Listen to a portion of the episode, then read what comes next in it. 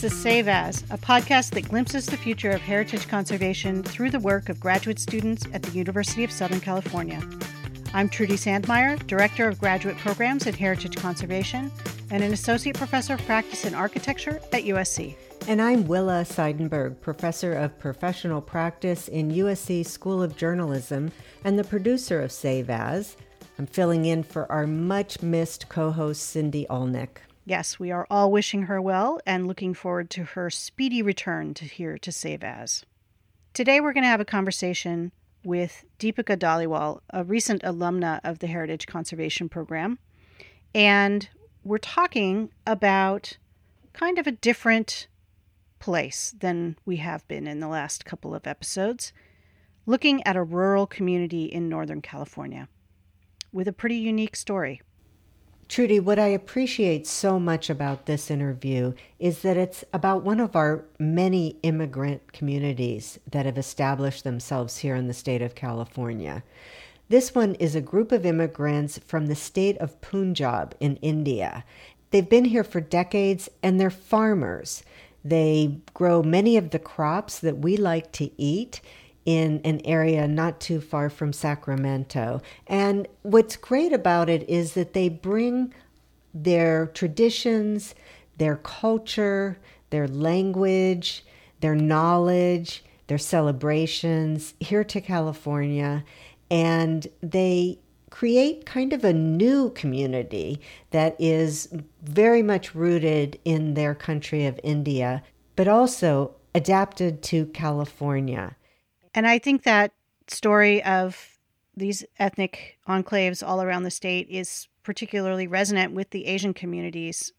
So, California's Asian history is really impressive and deep and rich.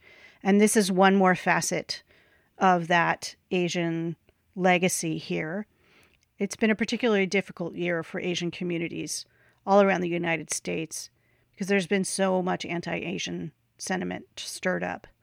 And in particular, in the wake of the shootings in Atlanta recently, it's all the more important for us to be celebrating the amazing contributions that these communities and people have made all around the United States and continue to make. And so we are really excited to focus on this South Asian community.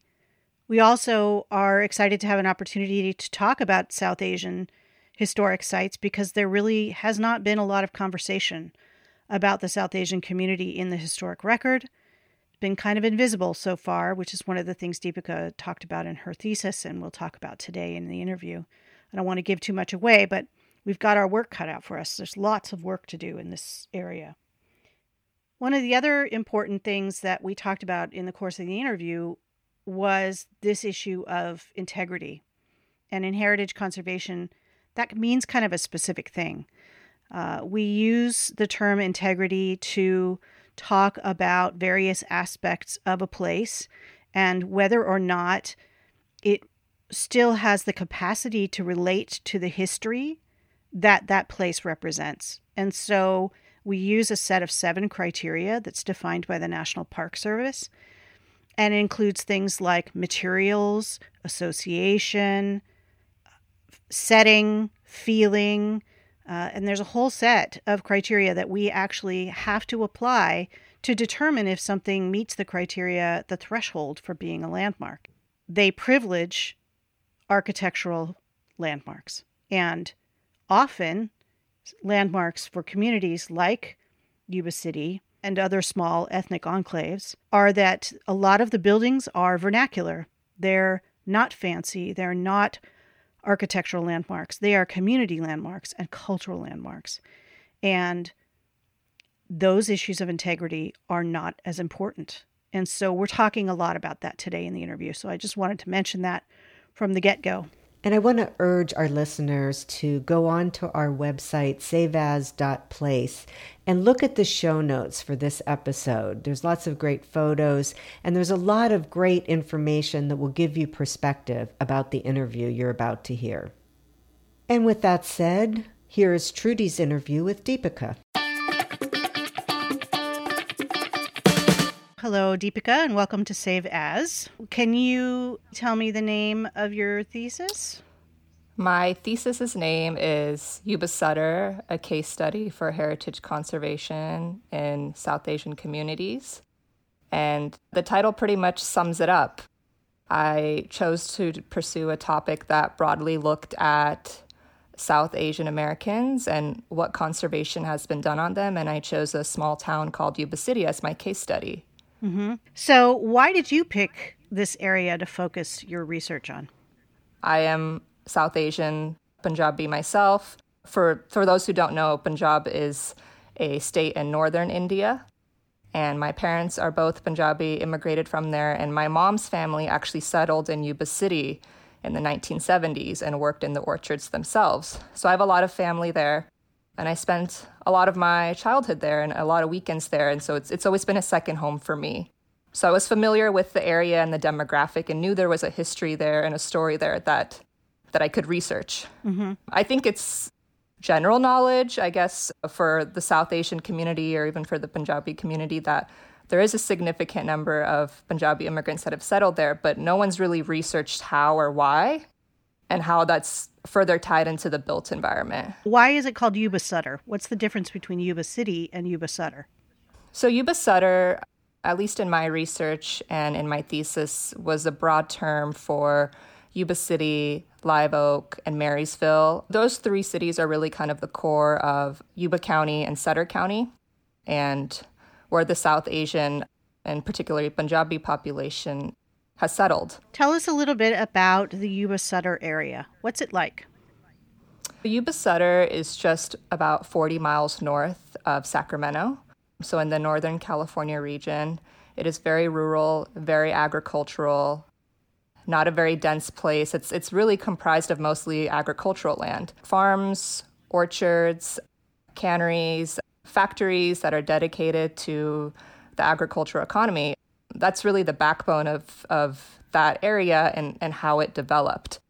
There are several suburban neighborhoods in the area as well, a couple shopping areas, some religious institutions, but the most of it is primarily agricultural land.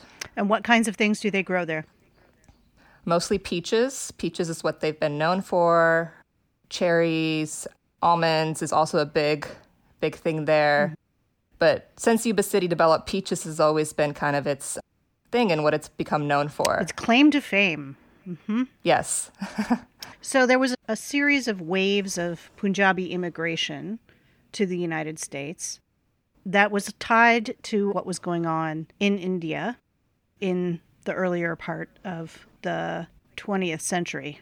So, India had been under British colonial rule, and in 1947, India achieved its independence from the British. But it was really a double edged sword. They became independent, but Punjab also was divided into Pakistan to the east and Punjab to the west. And it was based on religious circumstances. India at the time justified it as those that were Muslim, primarily living in what is now Pakistan, they would have kind of their own area there, while Hindus and Sikhs living in Punjab would have their own area. But it, it really resulted in a lot of people becoming displaced. A lot of people lost everything they had. A lot of people have been separated from their family. Up until today, there's a lot of trauma and, and a lot of good that didn't come from it. But how it tied into my thesis is because a lot of people became displaced, you know, they they really felt like they didn't have a home anymore. They sought to move to the US and population had developed in Yuba City by that time. It wasn't a lot, but there were people there that they knew were Punjabi and there was agricultural work, which was the main driving factor because Punjab is primarily agricultural itself. It's it's mostly farmers. Mm-hmm. And also orchards and a similar kind of climate and practices, right? Right, a, a very a similar landscape. Mm-hmm. There's a lot of poetry and stuff that's been written about how it's it's very nostalgic and reminiscent of Punjab itself. It's been called a mini Punjab by some locals mm-hmm. as well. Mm-hmm. They yes. found a place that felt like home. Who are some of the pioneers of that place? So, the most important would have to be Tuli Singh Johal. He is the first known Punjabi individual to settle in, in Yuba City, and that was as early as 1907. Mm-hmm. He had come down from Bellingham, Washington, where he was working at a lumber mill, and there was a lot of tensions with white laborers. that led to the Bellingham riots. And so a group of him and a couple other Punjabi men traveled down to Northern California where they knew would be work and, and settled in Yuba City, working in the orchards and the farms. So Tuli Singh Johal is definitely the most important kind of pre 1950s. Was it hard for Punjabi folks to buy land in Yuba City? Yes. A lot of, of the immigration legislation affected that. The Alien Land Law of 1913 became applicable to Punjabis after a very controversial court case called United States versus Bhagat Singh Thind in 1923. Mr. Thind had served in the U.S. Army and had applied for citizenship, and he was denied. It went all the way up to the Supreme Court, and it really set a foundation of South Asians were not eligible for citizenship, but it also made this alien land law applicable to them. So, unfortunately, some of those early Punjabi immigrants that had been starting to own land in the 1920s and 30s had that revoked. And a lot of the newspaper research I did showed there were a lot of court cases filed against Punjabi immigrants and primarily white laborers saying that, you know, they, they shouldn't have this land. Mm-hmm. Lots of early discrimination happening at that point. And so when does that change?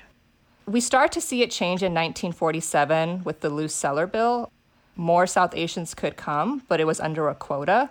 But it didn't dramatically change until the Hart Celler Bill of 1965, where the more families could come together, and those that maybe had higher professional jobs or educational backgrounds could come to Yuba City. So that's when you really when you start to see a, a dramatic increase in, eh, of Punjabis in the Yuba City area. I think by 1975 there are about 4,000 Punjabis in the Yuba City area Which, as a result of that bill. I mean, right. So there was a population there pre independence, and then post independence, that population grows significantly. It wasn't just immigrant single men coming to work in the fields, but mm-hmm. it became families that were coming and settling and putting down roots in a different way than it had been before the 1950s.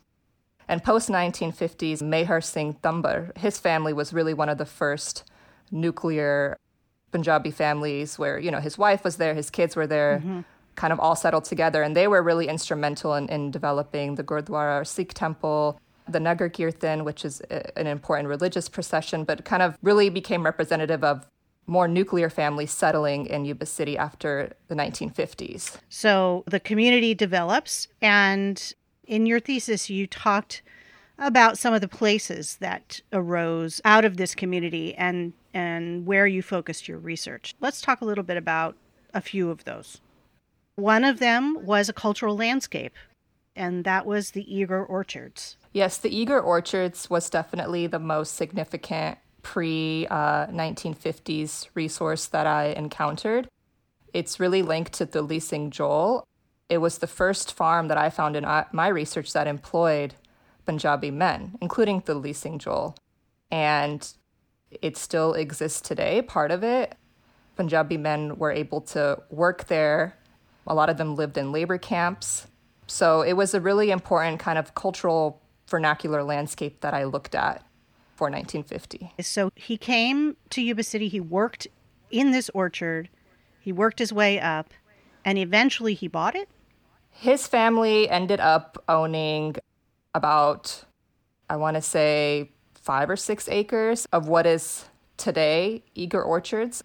This was a particularly difficult resource to research. And I, a lot of my information that I gathered was from his son, his youngest son, Gulzar Singh Johal.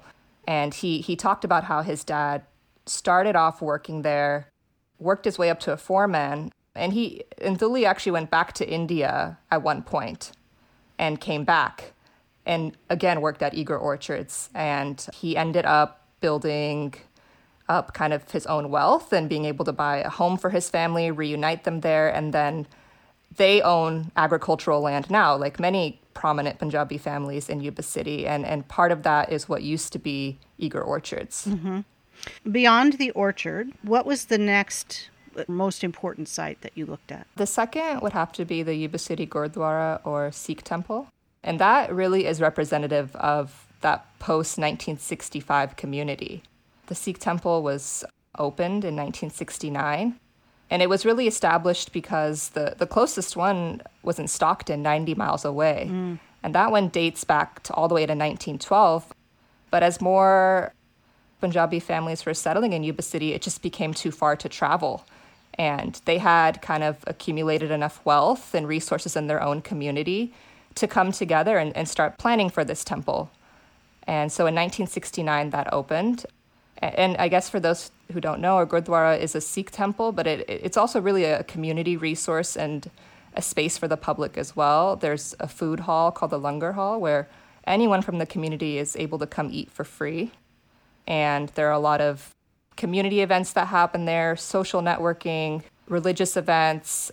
And so the Gurdwara itself has expanded and, and been added to over the years as well as, as the community grew. Mm-hmm. Does it look today the way it did when it was built in 1969? Largely, it does. There have been a couple of halls that have been added, a couple of, of support spaces. Again, as the community keeps growing, you know, the building adapts to the needs of the community. With the, all the resource that I looked at, you know, they, they really don't stay the same over time. And design itself was not really a big concern when they were planning the temple. It was more about the functionality of the space and not about the design so much. Right. The design was really an afterthought, you know, whatever applied ornamentation they could put on, but it was really, you know, making sure they had enough space for the events and religious traditions they wanted to be able to have the whole community participate in. Mm-hmm. The temple itself, describe a little bit about where it is. So it's on Tierra Buena Road, and it, it's nestled among large expanse of orchards. It's it's really in this kind of rural agricultural backdrop. There's maybe a couple houses down the road, but it's it's really the centerpiece of that road, and it's it's quite large. Mm-hmm. So you're driving along, doo doo doo, through the countryside, and suddenly, whoop, Sikh temple. Yes, yes, basically. One of the things you talked about in your thesis was an intangible cultural heritage tradition, which was this procession. The Nagar Kirtan, or as you said, it's, it's essentially a religious procession.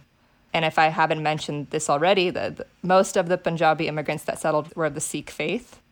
Not all of them, but most of them. Mm-hmm. And this is a procession that's connected to that religion. It can be held to commemorate any important religious event in the Sikh religion. And, and the Yuba City Nagar Kirtan is held every November and has occurred since 1979. And it's really a religious procession. So it's a parade in a sense with floats. Mm-hmm. And there's kirtan happening. So priests are singing or chanting religious hymn from their from their religious book.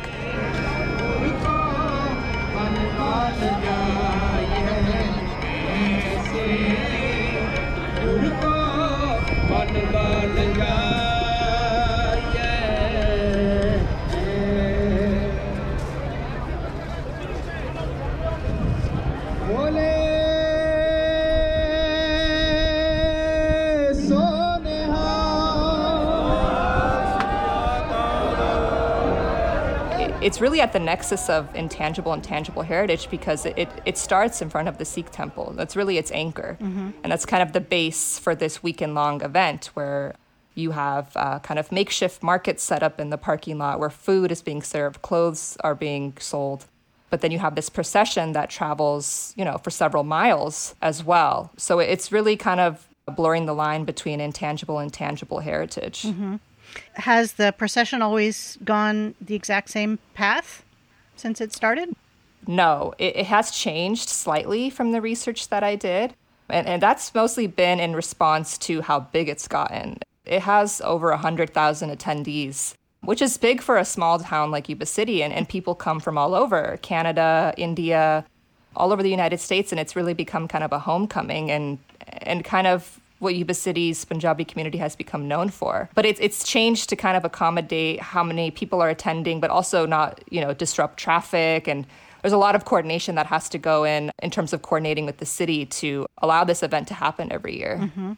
I've gone to several since I was young, and I attended one in 2017 when I was doing my research. And you see people of all ages and backgrounds attending this event it brings the whole Yuba City community together mm. and all demographics that live within that community. You talked also about one of the local markets. What was interesting to me about the Punjab Bazaar was that it, it opened in, in 1964 and it grew so much that they had to move to a new location in 1995 that was bigger. It's really kind of become the go to ethnic grocery store in Yuba City. It's really a great resource in the community for those that have recently immigrated or those that have settled, and, and, and it allows them to buy things that are kind of reminiscent of their life back in India, mm-hmm. whether that's food or clothing or everyday items. Mm-hmm. So familiar spices, even familiar brands, right? Imported straight from India. Mm-hmm. Then even the flour that they have, they they make it specially themselves. Mm-hmm. That was an interesting thing to learn that they they really have kind of a, a high quality flour and and different varieties that people come for. Mm-hmm. And, and, the other interesting thing about it was the woman who owns it today, it, it's been in her family since it opened. Her father operated it, and now she owns it. So, again, really speaking to that 1950s kind of more settled Punjabi population that occurred in Yuba City. Sure. They were able to kind of branch into commerce as well. Sure. It's tricky when you're talking about conservation and sites that are significant, not necessarily because of the building they're in, but because of the tradition or the cultural significance of that place. We're talking a lot about that in heritage conservation right now. Traditional historic preservation is so focused on design and integrity and I don't know if I could say that these four buildings would fit those criteria neatly. So it becomes difficult. Well, and they're not even buildings. I mean, some of them are right. one's a parade. right. And uh, one's an orchard and right. so it really it, it stretches the traditional boundaries a bit what were some of the conservation ideas that you had for sites in yuba city for the nagar kirtan and eager orchards i feel like a digital approach a walking tour a driving tour is probably the best place to start mm-hmm. to at least kind of document what's there and tell the story and, and help people recognize that this history took place at this site or, or this procession is happening every year and, and it's kind of evolving over time. Mm-hmm. So I think certainly documenting the Nagar Kirtan every year, the visual aspects, the audio aspects, and I, again, I think the UC Davis Pioneering Punjabis Digital Archive is doing a great job of that. But perhaps there could be a stronger local effort to digitize and archive the procession each year. Mm-hmm. Perhaps a more comprehensive a cultural landscape report could be done of the Eager Orchards to kind of tell the story and, and, and look at how that site has evolved over time. The different land use and the orchards as they evolved and the buildings on the site, really looking at the place as a whole district. Yes. The market is tough because, again, it changed locations in 1995. It is a legacy business. I think just kind of documenting how that site has changed, what, what kind of items they're selling, interviewing the owners. I think those are all great ways to at least kind of start the effort. I think maybe an oral history of the family, since they've been involved yes. in the business for such a long time, would really be a helpful resource going forward. I think that would be the best place to start because they've been involved in the business since 1964 and have also been long-time residents of Yuba City. Right. So they know many of the families and they really are connected to the community in a way that's deep and significant. The conservation of historic religious sites is is tricky uh, in the United States in particular, where there are boundaries that are not easily crossed when it comes to designating historic religious resources. What about some thoughts about the uh, Gurdwara? Yeah, I think the Gurdwara, my first thought is the California Register. But again, it's a question of is it significant for its cultural association rather than its design?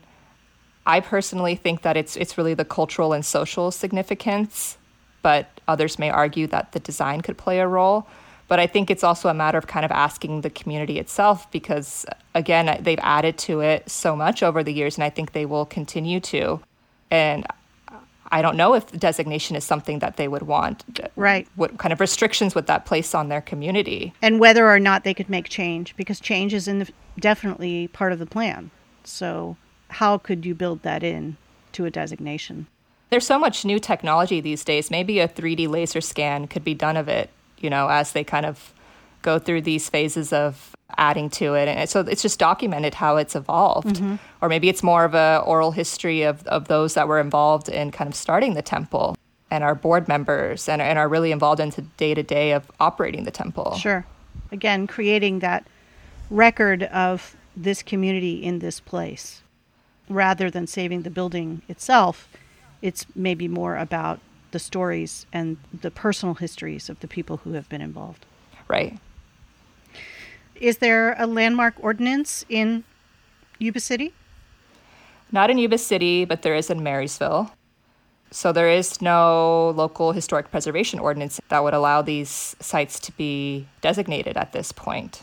For at, at the local at the level, lo- at least. Yeah, at the local level, for sure. H- how about uh, in general South Asian sites? Are there lots of landmarks that are linked to the South Asian community? Very few.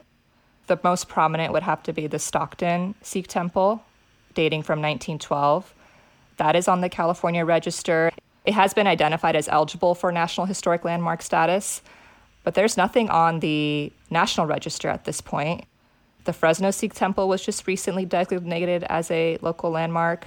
I think we're definitely seeing the beginnings of at least acknowledging that this community was there and it dates back to 1899, at least in California. There is the National Historic uh, Landmarks Theme Study for Asian Americans and Pacific Islanders, which included some pieces on South Asians. And there's also the multiple property documentation form for APIA in California, which also included South Asians. So we at least have a framework to work off of now, but there's a lot of work to be done. Because the framework exists, but the actual designation hasn't really happened, right? I, I think it's really difficult for those that are interested in and maybe wanting to pursue that because, again, there's not a lot of written records. A lot of it would rely on oral histories and interviews. And again, that question of integrity I think this conversation about integrity is one that we're going to continue to have more and more often, particularly as we are trying to designate sites that are underrepresented in many ways, including in the written record. I will say the UC Davis Pioneering Punjabis Digital Archive is a great resource, and they're really doing that work to take whatever photos, interviews, written records we do have primarily from these families that can be digitized for people to use to research or just educate themselves. And then also the South Asian American Digital Archive, looking at South Asians more broadly in both the US and Canada, is also digitizing the records that we have for future use. Mm-hmm. So there is stuff being gathered that we can use, um, and it's just getting getting to it and finding those things. I think, and continuing to collect too. I think right? I, I think there's still families that have not yet brought their items to be included in this archive and things like that that needs to happen. I think families that are coming now or came recently in the 70s or 80s certainly should try to keep those historic photographs, keep those newspaper articles or written records that they have. I think it'll be really useful later since we're starting to see kind of at least the recognition that South Asians were here and, and their story needs to be told. Mm-hmm. What were some of the things that surprised you in your research? The number one thing was definitely how difficult the research was. I really didn't have much to rely on, and there is not a full record of this community's presence in Yuba City.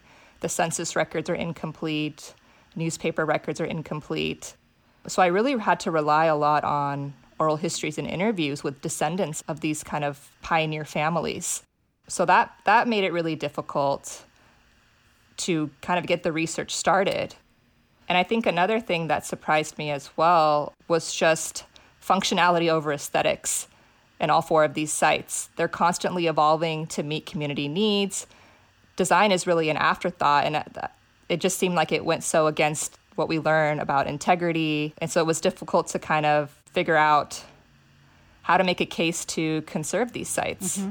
within the traditional framework of preservation.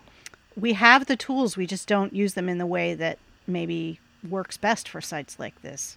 We have the ability to conserve and to landmark and to identify sites of cultural significance, but then we hold them to the same standard that we do architectural sites, and that makes it super challenging because, as you say, design wasn't the primary issue here. Right, and and also just the community pushback in terms of designation. I think especially the Sikh temple, for example, I, I think they will continue to try to expand as the years go on and, and there really isn't this urgency to try to preserve what's there so it, it becomes a question of what are we preserving mm-hmm. and how do we do it best for that community mm-hmm. i currently work for the department of city planning for the city of los angeles i staff a few historic districts around the la area so it's it is not directly related to my thesis but I, I think in the past year we, as preservation professionals in the public sector, had a chance to kind of pause and think about how we approach preservation, how it's operating at the local level, and really question if we're being equitable and, and telling the full story.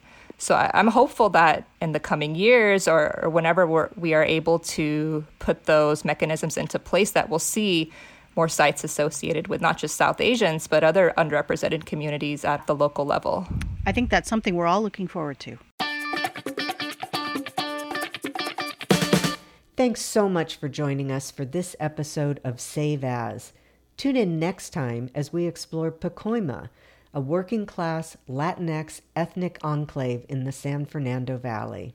Having my experience be so local and so personal to me, I think what we lack is being able to localize our history. Mm-hmm. We need to be able to know which landmarks are in our backyard and what mm-hmm. landmarks are associated to our communities, to our identity, not necessarily something that happened 200 years ago.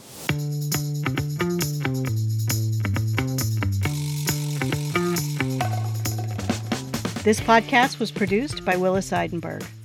Our original theme music is by Stephen Conley, and the Save As logo was designed by Fern Vargas. Special thanks to the communications team at the School of Architecture for their support.